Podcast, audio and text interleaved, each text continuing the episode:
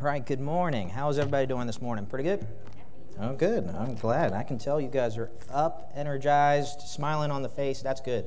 All right, so I am privileged to be speaking with uh, you this morning. Um, obviously, we would like to do this under different circumstances, but we are praying that Pastor can be back in the pulpit preaching consistently and that he'll have a quick recovery. If you would, turn your Bibles with me to Luke chapter 2. Luke chapter 2. And we'll begin by looking at verse number 1 this morning. As you're turning there, let me ask you this question Have you ever loved something before? Now, I've heard people say, you know, I love that song. Ooh, that's a good song. I love that song. Or some people say, oh, I love that mocha iced coffee from Dunkin' Donuts. Some people will say, if, particularly ladies, I would hope, oh, when they're shopping, that Coach purse caught my eye. I love that Coach purse. I know it's uh, Christmas season, so uh, we have a lot of people with, you know, stocking stuffers, probably some gift ideas. Let me give you a few uh, of people that love certain things. Jared loves the uh, rifle, what is it? Black Rifle um, Coffee Company.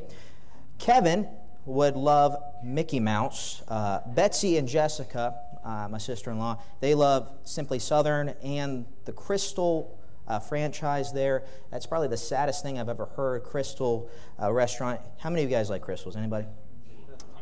Okay, I'm praying for you. Um, Ruben, now he loves baseball. I didn't know that about him. He loves baseball. And Lauren, learned this last night, loves Taco Bell. Can you believe that? I, I couldn't. I loved something once, or I thought I did. And I, I've told this story before, but I'm going to tell it again because I'm just going to do it. When I was 10 years old, all I wanted was a hamster, right? All, I was super excited. I said, Mom, can I have a hamster? And she said, Joe, if you save your money up and you work hard, you can have a hamster. And I promised, Mom, I will love this thing. I will take care of this thing. This will be my friend. We will do so many things together. And so I saved my money up. Right after my birthday, we went to Petco and we walked through the doors, and there's all these hamsters everywhere. And I found a particular hamster who had his head buried in the wood chips. And I said, that's my hamster right there. And I named him Fred, and I bought him a little water bottle, bought him a little spinny wheel, got him one of those hamster balls, and we did a lot of things together. Pushed him around, had some races. I would say I love that hamster, but my love for him faded because summer came along, and I quite literally forgot that I had a hamster. My mom says to me one day, Joe, have you fed Fred? And I said, Yeah, yeah, I have. So I run up to my room, I look, and I find Fred there dead in the wood chips, just dead. And I didn't know about the decaying process. I just turned 10, remember that. And so I'm thinking, you know, how often does my mom come up to my room? Not that often. So I'm just going to bury him in the wood chips, kind of leave him there, whatever. Day or so later, starts smelling a little bit. You can just spray some, you know, Axe cologne. You know how that is. Um, a week later, Two weeks later, that smell got so bad I couldn't sleep in my room anymore. And so I'm now falling asleep watching TV downstairs, and it's now coming down the staircase into the rest of the living area. And my mom says, Joe, you need to clean that room. It's starting to smell in here. And so I am scared. My mom is going to come up to my room, discover what happened. So I run up there, and I'm looking around, and I see Fred, and he doesn't look like Fred, but he's, He's Fred, and I'm thinking, how can I get rid of this? And I see a window. I open that window, and I don't remember with what I threw him out with, but I threw him out the window, and I thought it was home free. But I wasn't, because we had a dog named Charlie. And this particular day, Charlie thought it would be great to bring my mom a present. And so I come down, and there's me, Fred, Charlie, and my mom there. Needless to say, I got in pretty big trouble for that one. But the moral of the story is I thought I'd love that hamster, right? Thinking back to the good times we had until he was dead, that was awesome. But isn't it strange that out of one mouth I'll say I love a hamster, and then out of the same lips I say that I love my wife? And you would say, you know, Brother Joe, that's kind of weird. That's, that, that's different, right? And you'd be right. I'm looking at people out here who have been married or were married or planning on becoming married, and they can attest there is a clear difference between the common use of the word love and true love. Now, pastor has said it many times, but there are things that you learn about your spouse after you're married and things that your spouse learns about you after you're married. There is a clear difference between infatuation and love. Infatuation focuses on oneself, how that person makes me feel, and, and what you can get out of that relationship. But love, true love, focuses on others. Love puts the needs of others before your own. You know, a good example of this in real time, uh, I would say of Miss Janice. She probably never thought she was going to be taking care of Pastor the way that she has been, but she's willfully doing that because she loves her husband. An example of this, even from Scripture, is I would say of Christ's love for us. Jesus Christ loved us enough to die on the cross for our sins. And as we dive into this Christmas account, I want us to see love woven into every verse because I believe that God wants us to understand this morning how much He loved us. And we're going to look at three truths from His Word. The first is His love is humbling, the second, His love is for all, and third, His love was planned. Let's go ahead and go to the Lord in prayer. Lord, we thank you so much for how good you've been to us, Lord. We thank you for your love. And we thank you for your mercy. And we, Lord, we thank you so much that Pastor is here with us this morning, and we could just hear his voice and see him behind this pulpit. And Lord, and we are encouraged by that. And I pray that you continue to heal him. Um, and Lord, bring him back to us behind the pulpit quickly, Lord, and that he will be 100%. But Lord, I pray for this morning, every soul here, Lord, as we dive into your word, that we will learn more about you, learn about your love for us, and that your love will motivate us to action, Lord. In Christ's name I pray. Amen. So if you're taking notes, the first would be uh, love. His love was humbling. So look with me at uh, Luke chapter 2, verse 6 and 7. It says this And so it was that while they were there, the days were accomplished that she should be delivered. And she brought forth her firstborn son and wrapped him in swaddling clothes and um, laid him there in a manger because there was no room for them in the end. Luke tells us of the details surrounding Jesus' birth. Caesar Augustus decides for some reason that he is going to tax the nations that he has conquered, which has now caused the Jews to go back to their own place. Mary, being great with child, now has to follow her espoused husband to Bethlehem. Now, if you guys remember um, what it's like for pregnancy, I remember Betsy and I were told that we shouldn't travel after a certain extent. So this is crazy to me right? To imagine somebody who is about to conceive a child now going on this long, strenuous trip, but yet this is what happened. And as they get to the city, our days were accomplished that she should deliver. And Mary and Joseph go room to room, inn to inn, looking for a place where they can have this child and ultimately find rest, but there was no room for them. The innkeeper offers them a lowly stable, and she brought forth her son, her firstborn son, and laid him there in a manger. So, no doubt, you've probably heard this story, this account many times. Uh, if, even if you don't go to church often, this is something that you've probably heard at least before. If you're anything like our family, we actually read this story every Christmas morning before we open up presents. But have you ever really just considered the magnitude of Christ's coming? Have you ever considered what it really means that Jesus Christ became flesh? Look with me now at Luke 1, verse 31. And this is the angel coming to Mary and announcing the birth. The Bible says, And behold, thou shalt conceive in thy womb, and bring forth a son, and shall call his name Jesus. And he shall be great, and shall be called the Son of the Highest, and the Lord God shall give unto him the throne of his father David. And he shall reign over the house of Jacob forever, and his kingdom there shall be no end. What, what this is saying is, he shall be great, he shall be called the Son of the Highest. He shall reign over the house of Jacob forever, and his kingdom has no end. John 1 1 says, In the beginning was the Word, and the Word was with God, and the Word was God. God became flesh and dwelt among us. God, the creator of the universe. For without him was not anything made that was made. The one so powerful that through his spoken words, let there be light and there was light. By his very will, this universe is and was. And then, by his sheer pleasure, he formed man from the dust of the ground.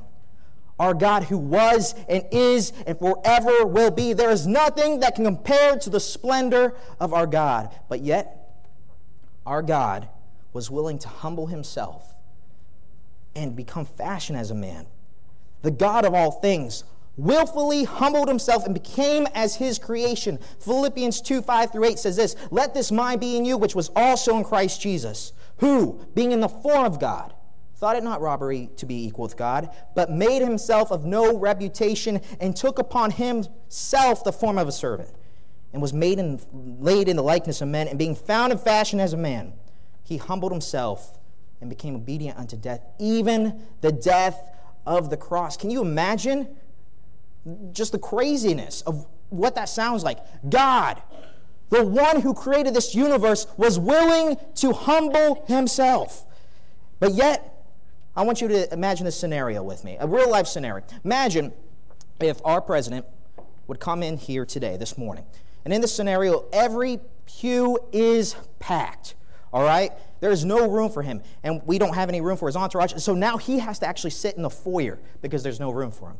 And now, this particular day, we have a dinner on the grounds. And so we go over there, and we didn't, we didn't plan for him. We didn't know he and his people were coming. And so we had to end up giving him our scraps. And you would say, you know, that's crazy. That, that would never happen. And you'd be right. That wouldn't happen because we know to respect and to honor that position. But how much more? Our God came to earth as his creation and was born in a stable because there was no room for him. Our God was who formed the majesty and the beauty of a sunset and a sunrise was wrapped in swaddling clothes, cloths used in embalming. And the king of this universe was laid in a manger, the place where animals feed. How many of us would say that doesn't make any sense? It doesn't make any sense why he would do that, but he did those things because he loved you. Picture with me the amount of love that it would take for Jesus to lower himself that way he did. He loved us so much that he is willing to die on the cross and send himself to die for this whole world. So, Christians, in light of that, let me ask you this do, do you love like that? Is, is your love humbling? Are you putting the needs of others before yourself? See, I believe the easiest example of this is our willingness to tell others about Jesus, to witness, to go door knocking, handing out tracts, telling others about Him. See, Jesus may not be, uh, witnessing may not be the most comfortable thing to do in the world. See, it's kind of humbling to put yourself out there and be willing to be rejected by some people. But yet, Jesus lowered Himself was willing to open himself to mockery and rejection because he loved you. So, shouldn't we also be willing to humble ourselves for our love for Jesus? Because ultimately, Jesus' love was humbling. Not only was it humbling, but it was also for all. His love was for all. Look with me now in verse number 8. The Bible says, And there were in the same country shepherds abiding in the field, keeping watch over their flock by night. And lo, the angel of the Lord came upon them, and the glory of the Lord shone around about them, and they were sore afraid. And the angel said unto them, Fear not, for behold, I bring you good tidings of great joy, which shall be to all people. For unto you is born this day in the city of David a Savior, which is Christ the Lord. And this shall be a sign unto you. Ye shall find the babe wrapped in swaddling clothes, lying in a manger. And suddenly there was with an angel a multitude of the heavenly hosts praising God and saying, Glory to God in the highest, and on earth peace, goodwill toward men. And it came to pass, as the angels were gone away from them into heaven, the shepherds said one to another, Let us now go unto Bethlehem and see this thing which is come to pass, which the Lord hath made known unto us.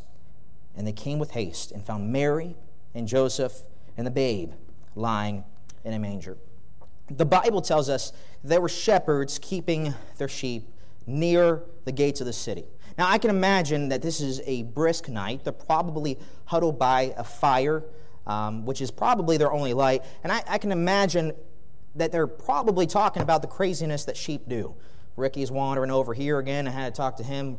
Felipe just fell into the creek again. This guy was eating the wrong type of grass. And they're talking, and all of a sudden, a bright light shone around about them, and they were sore afraid. And the angel of the Lord says, Fear not, for behold, I bring you good tidings of great joy, which shall be to all people. For unto you is born this day in the city of David a Savior, which is Christ the Lord. And when the shepherds heard this great announcement, and then the location of this child, they don't waste any time.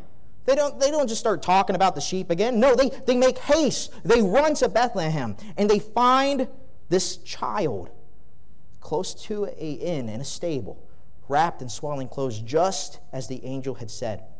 What I find fascinating about this is that out of all the people in the world to tell of the Messiah's birth, the Lord chose to tell shepherds. Now, this is not somebody you would just invite to a party, right? These are not, not the high class. These are not the ones that you're like, wow, I need to invite those shepherds over tonight. It's not something that happens usually. Often, shepherds were smelly people. They were in the lower class. They were the lowly. In fact, these were men who made an honest day's wage for an honest day work, and they had nothing to offer this Messiah except their adoration. But another account in Luke, uh, Matthew chapter 2 tells us of some wise men who knew of the Messiah's birth. Wise men from the east who studied the stars and knew of the prophecy telling of a king that would be born. These men were scholars, and from the gifts that they brought, they must have been successful or wealthy men. Well, the Bible tells us of two different types of people. And I, I think that's, there's a reason for this. I, I don't think the Bible or God, when He spoke these words, didn't just do it by accident. I think he's trying to tell us something. And what he's trying to tell us is that anyone can come to Jesus Christ. It doesn't matter if you're rich or poor, it doesn't matter the color of skin, it doesn't matter what you have done. All may come to Jesus. Even the angel said this Fear not, for behold, I bring you good, great tidings, which shall be to all people. All people. It is not all categories of people, it's not even all types of people.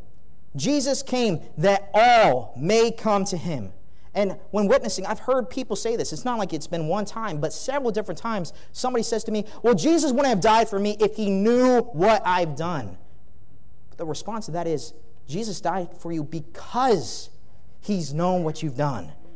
Jesus came to heal the sick, the poor, and the lame. He touched the broken and the weary, and he came to save the sinner.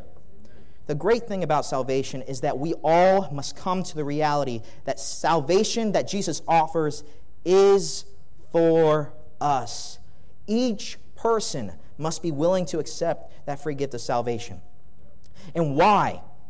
Why would a king, a great high king, offer himself to all people? It's because of his love for all. The Bible says that he's no respecter of persons. Quite literally, the only thing that can keep you from salvation and coming to Christ is yourself. Christian, is your love like that? Is your love for all? See, I think the best example of our love for others is how we treat others. See, it's always super easy to be kind and loving to somebody who is lovely, lovely, lovable. It's a little bit more difficult to somebody who gets under the skin a little bit or who's different than us. It's not always easy to be kind and patient, but Christ, again, He's not a respecter of persons. He did not just come for the lovable, they're easy to love. He came for the broken and the weary, and our love should transmit to others the same way Christ has transmitted that to us. And as we get to our last truth, I want us to remember that His love was planned. His love was planned. Look with me now in verse 17. And when they had seen it, they had made known abroad the saying which was told them concerning this child. And all they that heard it wondered at those things which were told them by the shepherds. But Mary kept all these things and pondered them in her heart. See, when Mary heard all the things that the shepherds told him, as, she, as they explained that there was a bright light and angels that began to praise God and say, Glory to God in the highest, she, she didn't ask questions. She didn't, didn't talk about it, really. She just pondered and she was considering the amazing handiwork of God. See, how could God orchestrate all these events for his purpose? Well, isn't a plan evident? Isn't a plan evident in every single passage here in the book of Luke thus far? A tax went out by a pagan king who caused Joseph and Mary to go to Bethlehem, where she delivered the Messiah, as the prophecy said in Micah 5. Uh, angels came and spoke to shepherds and told them of, of the very place Jesus would be and what he would be wrapped in. Wise men followed a star based on a prophecy that was given hundreds of hundreds of years ago. And yes, I believe Mary pondered these things and considered what God had planned for her child ahead. See, Jesus did not come to this world to be praised. Now, he will be praised when he comes the second time. He'll come on a great white horse, and every knee will bow to Jesus Christ. But his first time, he did not come to be praised. And this is evident in his lowly birth. During his earthly ministry, many times Jesus told people, He said, Listen, don't tell everybody about the miracles that I performed here. Keep it quiet, don't vocalize it. And at the end of his ministry, he went from hundreds of thousands of disciples and followers down to just a faithful few. See, Jesus came with a purpose, and his purpose was to die. Jesus humbled himself and came obedient unto death, even the death of the cross. And you may say, why? Why, why would God go through all that trouble? Why did he have to come to die? It's because of you and it's because of me. Because we are all sinners and we have done wrong. The Bible says, For all have sinned and come short of the glory of God. Sin is anything that we say, do, or don't do that offends a holy and a righteous God. And if you're honest with yourselves, you can admit, I've lied. I've thought some impure thoughts. I was disobedient. I was selfish. And the Bible says, For the wages of sin, the earnings of our sin, the actions that we do, is death separation from a loving and caring God forever in a place of pain and torment called hell. And this is a place not of a party, a gathering, but this is a place of tears and regret and agony created for Satan and the fallen angels. But yet God commendeth his love toward us in that while we were yet sinners, Christ died for us. God became flesh and died for us to take away the punishment. The wrath of God that should have been poured out upon us was poured uh, out on his only begotten Son. God did this to restore a relationship between you and him. God loves you so much that he desires for you to be with him and to serve him. See, the Bible says he's not willing that any should perish but that all should come to repentance. And if you believe that Jesus Christ died for your sins, being the only way of salvation, and you repent of your sins, you too can be saved. So, why would God be willing to do this? Again, why would He be willing to offer? We have nothing to offer, we have nothing to add to God's majesty. It's simply because of love. His love for you. That's why he was willing to go through the pain. That's why he was willing to go through rejection and torment and uh, eventually death. He did that for you. And as we close up this morning, let me ask you this. Were you able to see in the narrative? Were you able to see his love, his plan, his actions were all motivated by his love? So let me ask you, what are you going to do with it? As a Christian, are we living each day in, rea- in light of this reality? Have you been grateful for his sacrifice? Are you living for him, which is your reasonable service? Have you been telling other people about the gift that he offers and what he's done for you to others this morning? Have you ever accepted Jesus' free gift of salvation? Has there been a day when you realized that you were a sinner, repented of your sins, and called upon the only one who can save you. See, I gave this illustration uh, at Master Clubs on Wednesday. And I think uh, it would be a good one here. I, I don't have money in my wallet often, so you know I'll, I'll make use of it while I can. So, if imagine with me, well, I actually do have it. I think. You know, I got five dollars. I think there's a twenty in here somewhere. There it is, twenty dollars, right? Imagine with me if I was going down to one of you, let's say Mylan, and I give him this $20 bill, and I just hand it out to him. See, he's ready for it. it would be foolish for him to not accept this $20. Why? Because it's valuable, right? You can make, you can do a lot of things with $20. Not a lot, but quite a bit, you know, McDonald's, Taco Bell, buy some nice bouquet of flowers for your wife. There's a lot of things you could do. And it would be foolish for him not to. But imagine with me this morning that Jesus Christ is standing before you with open arms. And he's offering to you a relationship with him. He's offering you eternal life. He's offering you freedom from your sins. How foolish would it be for us to not accept that free gift, knowing what it cost and the value of it? But yet, I would say there's many who have heard that Jesus Christ came, that he was born of a virgin, lived a sinless life, and died for their sins, appeasing the wrath of God, and he raised again the third day. Would it not be amazing if we as Christians lived our lives in light of the love of God? Would it not be an amazing thing that we, knowing the love of Jesus, that that love would motivate us to action this morning? Would you do that? Would you do that this morning? Would you allow His love to change you? Let's go to the Lord in prayer.